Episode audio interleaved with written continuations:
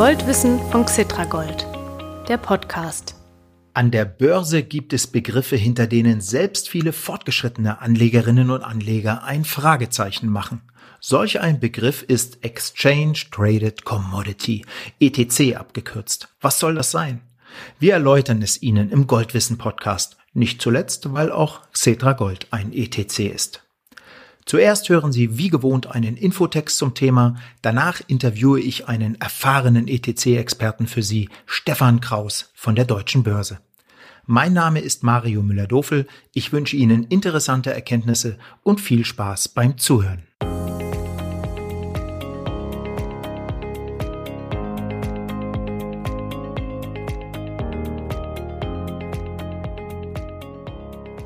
Von ETFs, Exchange Traded Funds, also börsengehandelten Indexfonds, haben die meisten Anlegerinnen und Anleger sicher schon einmal gehört. Aber von ETCs? Eines vorweg, die beiden Anlageklassen haben einiges gemeinsam, unterscheiden sich jedoch auch in vielerlei Hinsicht. Aber was genau ist ein ETC und welche Möglichkeiten bietet er Anlegern? ETC steht für Exchange Traded Commodities. Das sind börsengehandelte Wertpapiere, mit denen Anleger in Rohstoffe investieren können. ETCs gibt es für fast alle Rohstoffarten, fossile Energieträger, Industriemetalle, Agrarprodukte und Edelmetalle wie zum Beispiel Gold. Mit ihnen lassen sich Rohstoffe an der Börse einfach und kostengünstig handeln. Also praktisch genau wie bei ETFs. ETFs zählen zu den beliebtesten Investitionsformen, weil Anleger damit ganze Indizes genauso flexibel, liquide und kostengünstig an der Börse handeln können wie einzelne Aktien. Worin unterscheiden sich ETFs und ETCs? Ein ETF bildet die Wertentwicklung eines einzelnen Index ab, zum Beispiel den DAX. Ein ETC bildet die Wertentwicklung eines einzelnen Rohstoffs ab. Darin und in ihrer Handelbarkeit an der Börse sind sich die beiden Anlageklassen also ähnlich. Rechtlich unterscheiden sich ETFs und ETCs aber grundlegend. ETFs gelten als Sondervermögen, ETCs hingegen sind unbefristet gültige Schuldverschreibungen der jeweiligen Emittenten. Der große Unterschied? Muss ein Emittent Insolvenz anmelden, sind Sondervermögen, also die ETFs, geschützt. Wer in Schuldverschreibungen wie ETCs anlegt, kann theoretisch einen Totalverlust seiner Investition erleiden. Um genau das zu verhindern, sind ETCs besichert. Auf welche Art und wie gut die jeweiligen ETCs besichert sind, dabei gibt es deutliche Unterschiede. Welche Formen der Besicherung gibt es? Die einfachste und transparenteste Möglichkeit, ein ETC zu besichern, ist es, den jeweiligen Rohstoff zu 100 Prozent als Sicherheit zu hinterlegen. Das ist bei Edelmetallen wie Gold relativ einfach. Für jeden Gold-ETC-Anteil kauft der Emittent einfach die entsprechende Menge physisches Gold und lagert sie in einem Tresor sicher ein. Bei einigen Gold-ETCs, wie beispielsweise Xetra Gold, können Käufer sich sogar jederzeit physisches Gold ausliefern lassen, entsprechend dem Wert ihrer ETC-Anteile. Ganz anders sieht es jedoch bei fossilen Energieträgern, Industriemetallen und Agrarprodukten aus. Diese ETCs müssen auf andere Weise besichert werden, denn eine physische Hinterlegung wäre wegen der hohen Lager- und Transportkosten viel zu teuer. Deshalb werden sie mit Hilfe von Kreditsicherheiten, Bareinlagen oder Wertpapieren mit sehr hoher Bonität besichert. Es gibt noch eine weitere Besicherungsart, und zwar durch sogenannte Drittdeckung, also meist durch eine Bank oder ein Unternehmen. Sind ETCs durch solch eine Drittdeckung besichert, besteht allerdings das Risiko, dass dieser Dritte, also eine Bank oder ein Unternehmen, nicht bezahlen kann, wenn der Anleger sich seine ETC-Anteile auszahlen lassen möchte.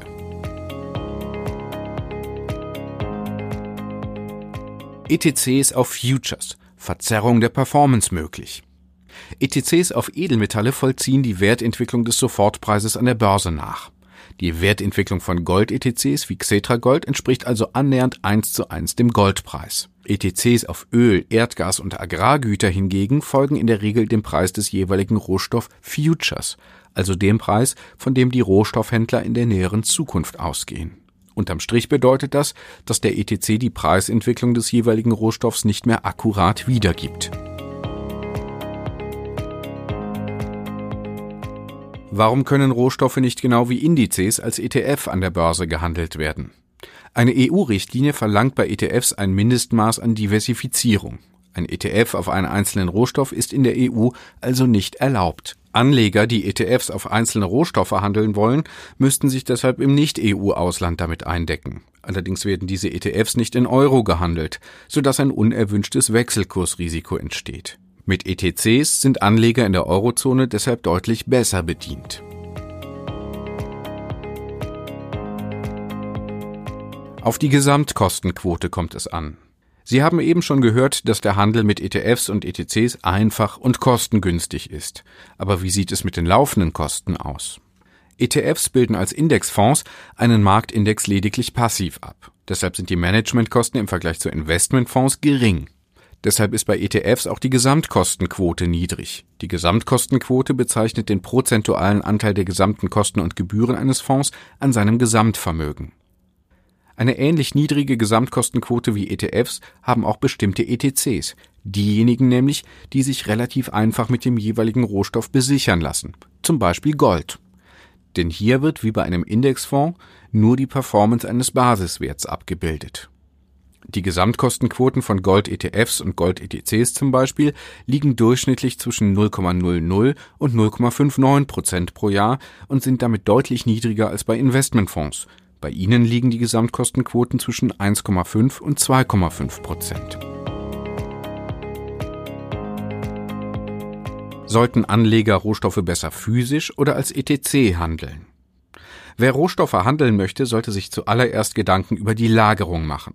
Und das ist bei Agrarprodukten, Industriemetallen oder fossilen Energieträgern eine echte Herausforderung. Wer zum Beispiel Rohöl der in Europa verbreiteten Sorte UK Brand im Wert von 50.000 Euro erwerben möchte, müsste rund 1300 Fässer mit jeweils 159 Litern Rohöl aufbewahren. Hier sind ETCs eine kosteneffiziente Alternative. Allerdings sollten Anleger, wie gesagt, vor dem Kauf einen Blick auf die Art der Besicherung werfen, um Risiken abschätzen zu können. Anders sieht es bei Edelmetallen aus. Die Menge Gold beispielsweise, die ein Anleger für 50.000 Euro erwerben könnte, wäre nicht einmal ein Kilogramm schwer und würde in einer Zigarettenschachtel Platz finden. Physisches Gold lässt sich also bequem in größeren Mengen lagern. Allerdings entstehen hierbei laufende Kosten, sei es durch ein Bankschließfach oder ein Tresor zu Hause. Außerdem sind bei Goldbarren und Goldmünzen die Spannen zwischen An- und Verkaufskurs sehr hoch, viel höher als bei Gold-ETCs.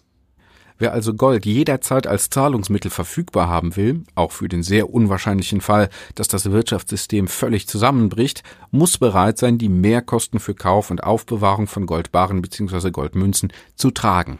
Anleger, die ihr Portfolio mit Gold in erster Linie stabilisieren und das Edelmetall als Inflationsschutz nutzen möchten, kommen mit physisch besicherten Gold-ETCs deutlich günstiger weg. Wenn Sie darüber hinaus einen Anbieter wählen, bei dem Sie sich physisches Gold im Wert Ihrer ETC-Anteile ausliefern lassen können, profitieren Sie gleich doppelt. Sie nutzen die Vorteile des einfachen Börsenhandels und besitzen gewissermaßen den physischen Rohstoff.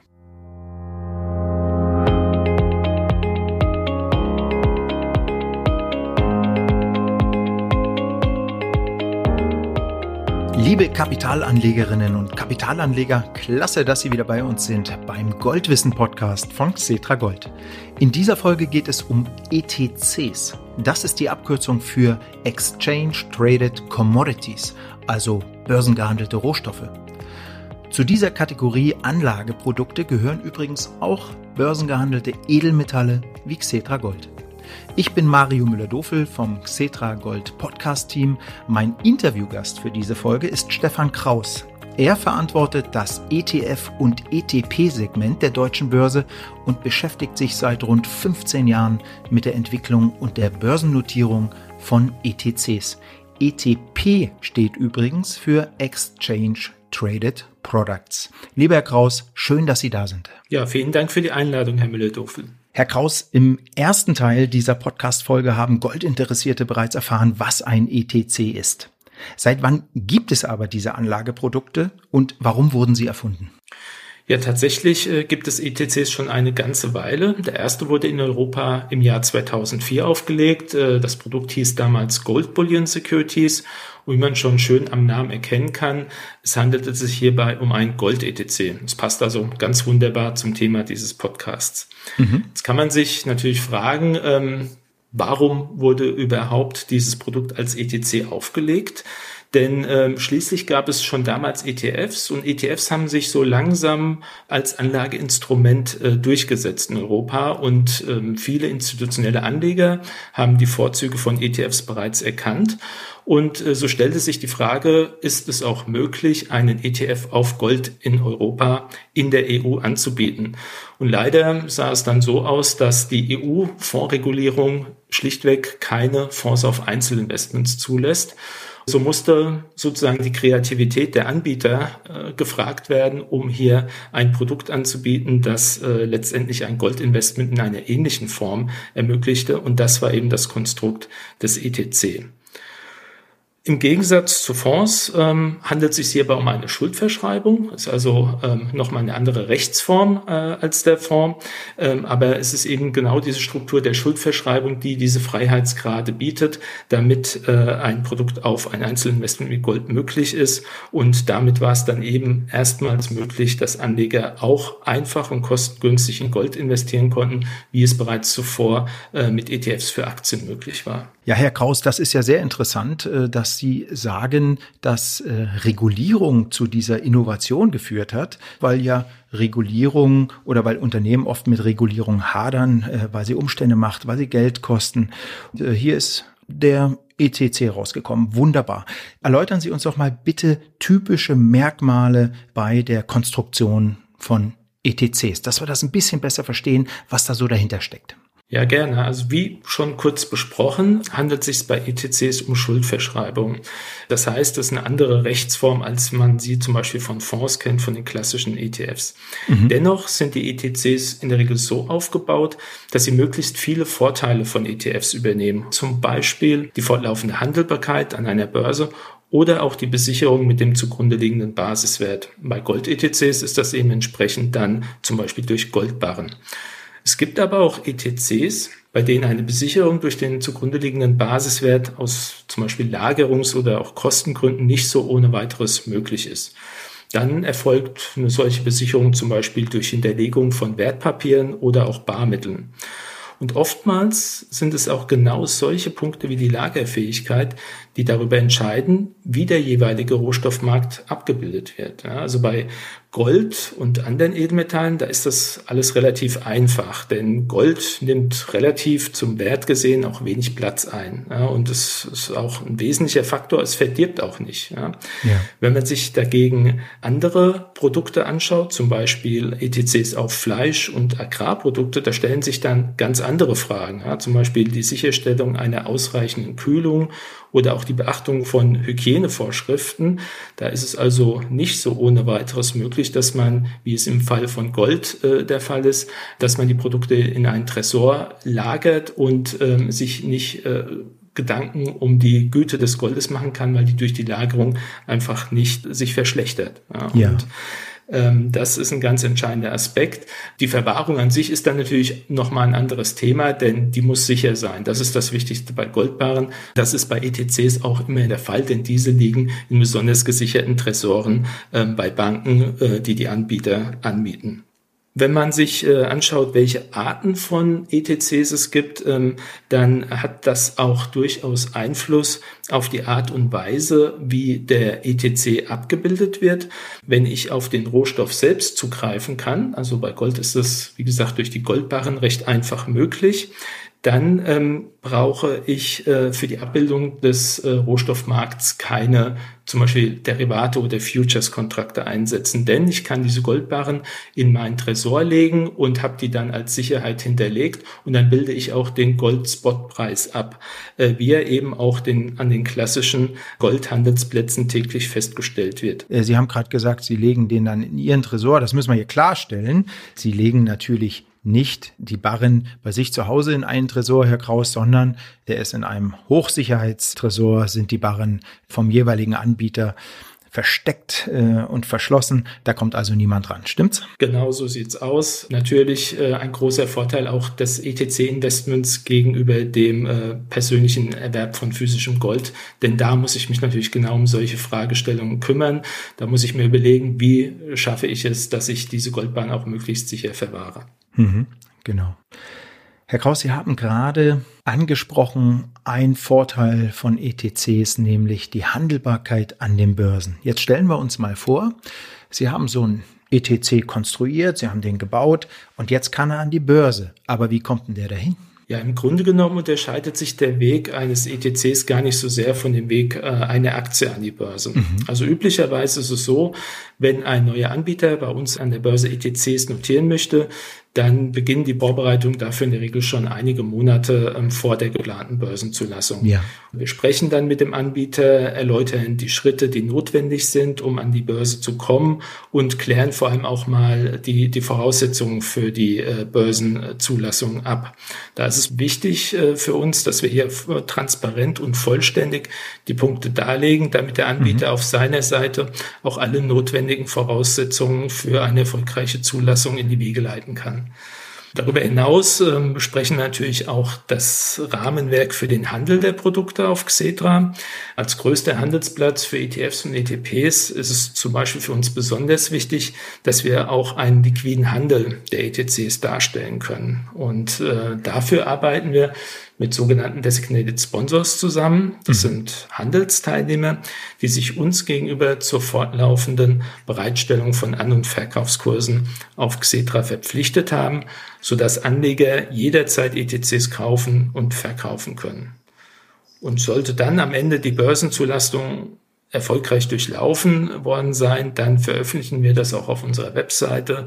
Die Anleger können sich dann dort informieren über die neuen Produktzulassungen und sich auf einfache Art und Weise einen Überblick verschaffen über das ähm, angewachsene Produktangebot. Ähm, mhm. Also wir beide führen ja jetzt hier ein, ein relativ kurzes Interview und wenn Sie das so erzählen, dann hört sich das alles ganz einfach an und es klingt vielleicht so ein bisschen so, als würde das alles schnell gehen. Ähm, aber möglicherweise ist es gar nicht so. Wie lange dauert denn so ein eine Vorbereitung einer Börsennotierung von einem ETC? So ungefähr. Ja, so üblicherweise beginnen die ersten Gespräche etwa, ich würde sagen, drei bis sechs Monate vor dem geplanten Zulassungstermin. Also so ein gutes mhm. halbes Jahr kann man schon einplanen, insbesondere auch, wenn es sich um einen neuen Anbieter handelt. Ja. Äh, bei bestehenden Anbietern, die natürlich die Prozesse schon aus vorangegangenen Listings kennen, ist die Vorlaufzeit schlichtweg deutlich kürzer. Jetzt ist ein neuer ETC an der Börse. Ist das auch nur ein Produkt mehr, was da jetzt hin und her gehandelt wird? Oder äh, erfüllen ETCs an den Märkten auch, ja, sagen wir mal, einen guten Zweck? bringen sie irgendwelche Vorteile mit? Ganz klar bringen ETCs eine ganze Menge von Vorteile äh, mhm. mit. Der größte Vorteil, glaube ich, aus meiner Sicht ist, dass äh, Anleger über ETCs einen einfachen und kostengünstigen Zugang zu Rohstoffinvestments bekommen. Ja. Äh, der Privatanleger hat ja üblicherweise keinen direkten Zugang zu den Rohstoffmärkten und letztendlich wird dieser mit ETCs hergestellt. Ja. Die Auswahl, die ist wirklich groß. Also auf Xetra bieten wir ein sehr breites Spektrum an ETCs auf, zum Beispiel Edelmetalle, Industriemetalle, Energierohstoffe, Agrarrohstoffe an. Also Anleger können hier aus einer Vielzahl verschiedener Produkte den für sie passenden Rohstoffmarkt auswählen. Ein weiterer Vorteil, das ist auch immer von großer Bedeutung, sind die Kosten. Ja, der Direkterwerb von Edelmetallen wie Gold ist üblicherweise mit relativ hohen An- und Verkaufsspannen verbunden und äh, im ETC-Handeln, das ist ein großer Vorteil, sind diese Kosten sehr gering. Ja, nur mal um ein Beispiel zu geben. Äh, bei Gold-ETCs, und das sind sicherlich auch die liquideste Kategorie an ETCs, die bei uns gehandelt wird, da liegen diese Handelskosten üblicherweise bei unter 0,1 Prozent für den An- und Verkauf der Produkte. Ja. Ja, das ist ja nicht viel. Mhm. Absolut. Ein ganz deutlicher Kostenvorteil gegenüber dem Direkthandel von Gold. Und das macht sicherlich auch die Attraktivität der Produkte aus. Ja, ein weiterer Vorteil äh, aus meiner Sicht ist auch der Sicherheitsaspekt, den ETCs mitbringen. Denn nicht jeder Anleger möchte sich natürlich Gedanken darüber machen, wie er auch die Goldbarren sicher zu Hause verwahrt. Es gibt sicher eine ganze Reihe von Möglichkeiten, zum Beispiel das Anmieten eines Bankschließfachs oder auch die Anschaffung eines Tresors, in den ich dann die Goldbarren äh, verwahre. Mhm. Aber ähm, diese Gedanken muss ich mir erst gar nicht bei einem ETC-Investment machen. Äh, die übernimmt der Anbieter für mich. Der sorgt dafür, dass die Goldbarren in einem möglichst sicheren Tresor äh, hinterlegt werden und äh, übernimmt auch die Kosten dafür. Das ist dann alles in den Produktkosten enthalten und der Anleger selbst muss sich über solche Aspekte gar keine Gedanken mehr machen. Mhm. Sie haben gesagt, dass die deutsche Börse, das äh, Xetra etliche ETC anbietet. Das bedeutet, äh, die Anleger in Deutschland nehmen diese Produktkategorie an. Äh, können Sie sich denn noch erinnern, welcher der erste ETC in Deutschland war und war, warum war es gerade dieser und gibt es den noch? Ja, tatsächlich gab es gar nicht den einen ETC, der als erstes in Deutschland gestartet ist. Also es war vielmehr gleich eine ganze Produktpalette, nämlich 31 ETCs auf die verschiedensten Rohstoffe von A wie Aluminium bis Z wie Zinn hatten wir schon damals ein sehr breites Angebot äh, an ETCs. Gestartet ist das Ganze im November 2006, also vor rund 14 Jahren, als wir eben unser ETC-Segment ähm, ähm, aufgelegt haben und die ersten Produkte dann in dem Segment notiert wurden.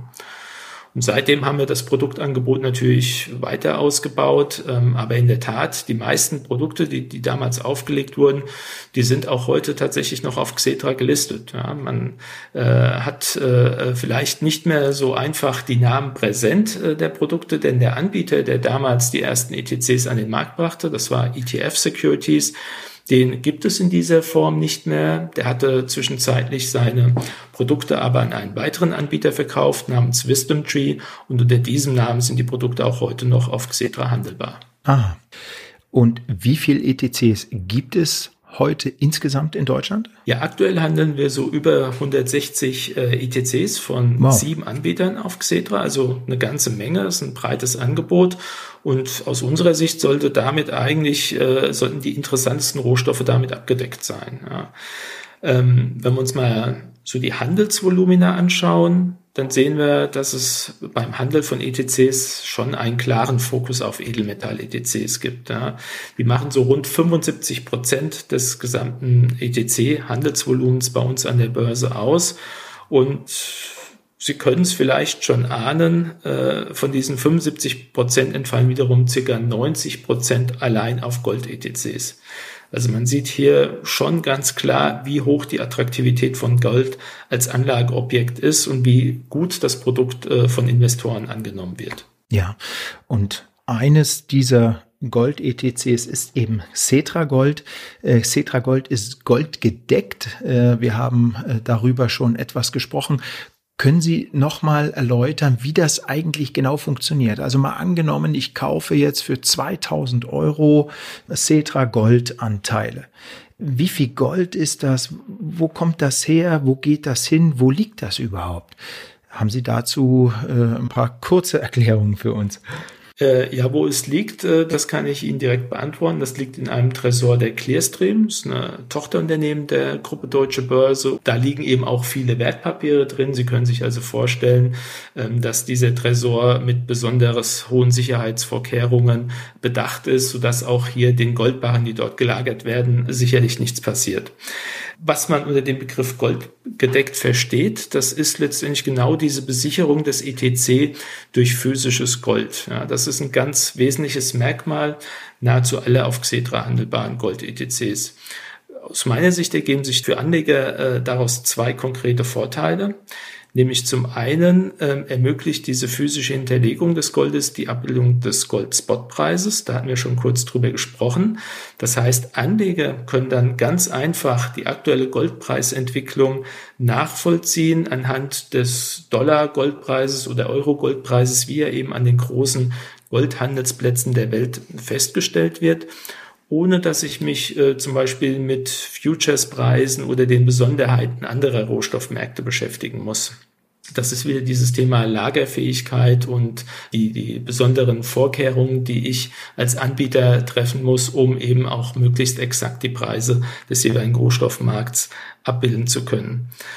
Und der zweite Vorteil ist eben der Sicherheitsaspekt. Ja, das haben wir auch schon kurz angesprochen. Ich muss mich nicht selbst um die Verwahrung der Produkte kümmern. Es ist äh, bei einem ETC zudem auch so, dass wir ja hier über eine Schuldverschreibung sprechen. Das heißt, bei der Insolvenz eines Anbieters besteht das Risiko, dass der Anleger äh, seine Investition verlieren kann. Und diesem Risiko können ETC-Anbieter durch eine Besicherung ihrer Produkte entgegenwirken. Und dies geschieht bei Edelmetall-ETCs wie Gold-ETCs und auch bei Xetra Gold eben genau durch diese physische Hinterlegung des Edelmetalls. Wenn wir das ganze Gold, alles Gold der Welt, das für ETC-Anleger zurzeit hinterlegt ist, zu einem Würfel formen würden, wie groß, wie schwer und wie wertvoll wäre dieser Würfel? Ja, das ist sicherlich eine spannende Frage. Nach Angaben des World Gold Councils sind derzeit weltweit ca. 3900 Tonnen Gold für ETFs und ETCs als Sicherheit hinterlegt.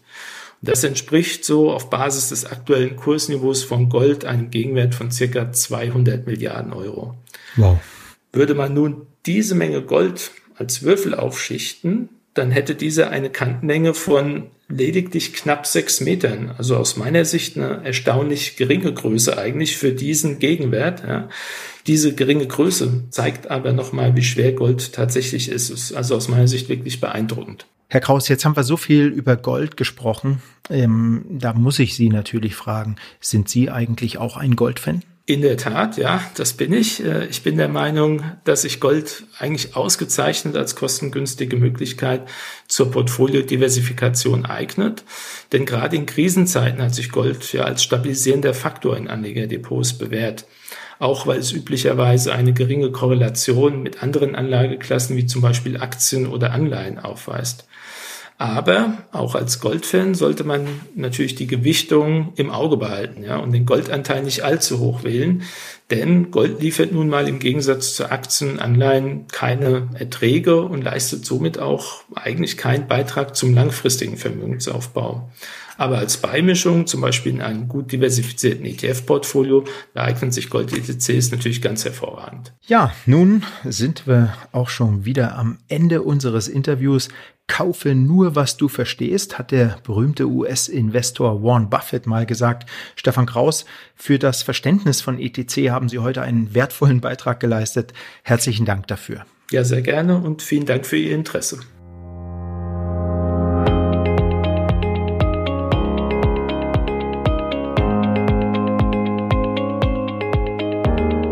Wie immer danke ich auch allen Börseninteressierten, die uns zugehört haben. Abonnieren Sie doch einfach den Goldwissen Podcast von Cetra Gold, dann bekommen Sie an jedem ersten Freitag im Monat eine neue Folge auf Ihr Smartphone gespielt. Abonnieren können Sie uns zum Beispiel bei Spotify, bei Deezer oder auch bei anderen Apps, mit denen Sie Podcasts abrufen können. Oder Sie hören den Podcast im Internet unter www.xetra-gold.com. Dort finden Sie die bislang erschienenen Folgen unter dem Menüpunkt Gold News. Nochmals vielen Dank für Ihre Zeit und bis zur nächsten Podcast-Folge. Tschüss!